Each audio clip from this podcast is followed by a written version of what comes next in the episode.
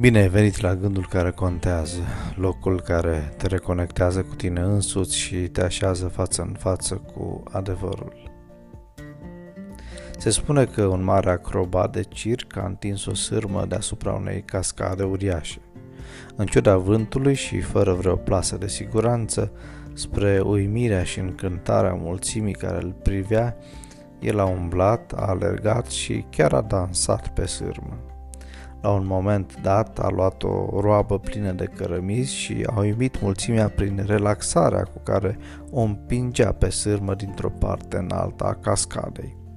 Atunci s-a întors spre mulțimea care îl privea și a spus: "Câți dintre voi cred că pot împinge un om dintr-o parte în alta cu ajutorul roabei?" Votul a fost unanim. Toată lumea îl aclama în timp ce își ridicau mâinile. Cu toții credeau că o pot face. "Atunci", a continuat acrobatul, "care dintre voi se oferă voluntar pentru încercare?" Majoritatea credincioșilor sunt unanim de acord că Dumnezeu poate să ne treacă cu bine prin situații de criză, însă foarte puțini îndrăznesc să-L pună pe Dumnezeu la încercare.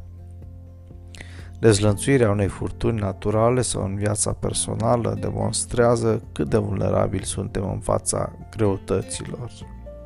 În astfel de circumstanțe poți să simți fie groază și paralizie mentală, fie un calm neobișnuit.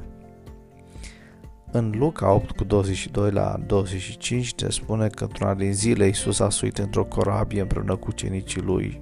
El le-a zis: "Haidem să trecem dincolo de lac", și au plecat.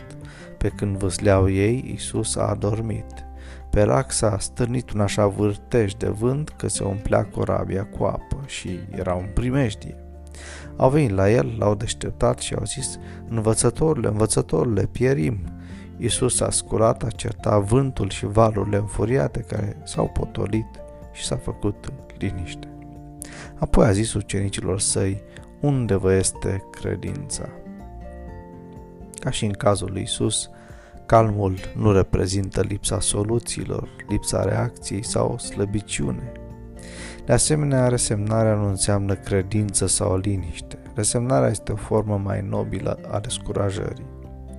Mustrarea ucenicilor de către Iisus indică faptul că ucenicii nu au interpretat teama ca o lipsă de credință, ci ca pe un detaliu tehnic.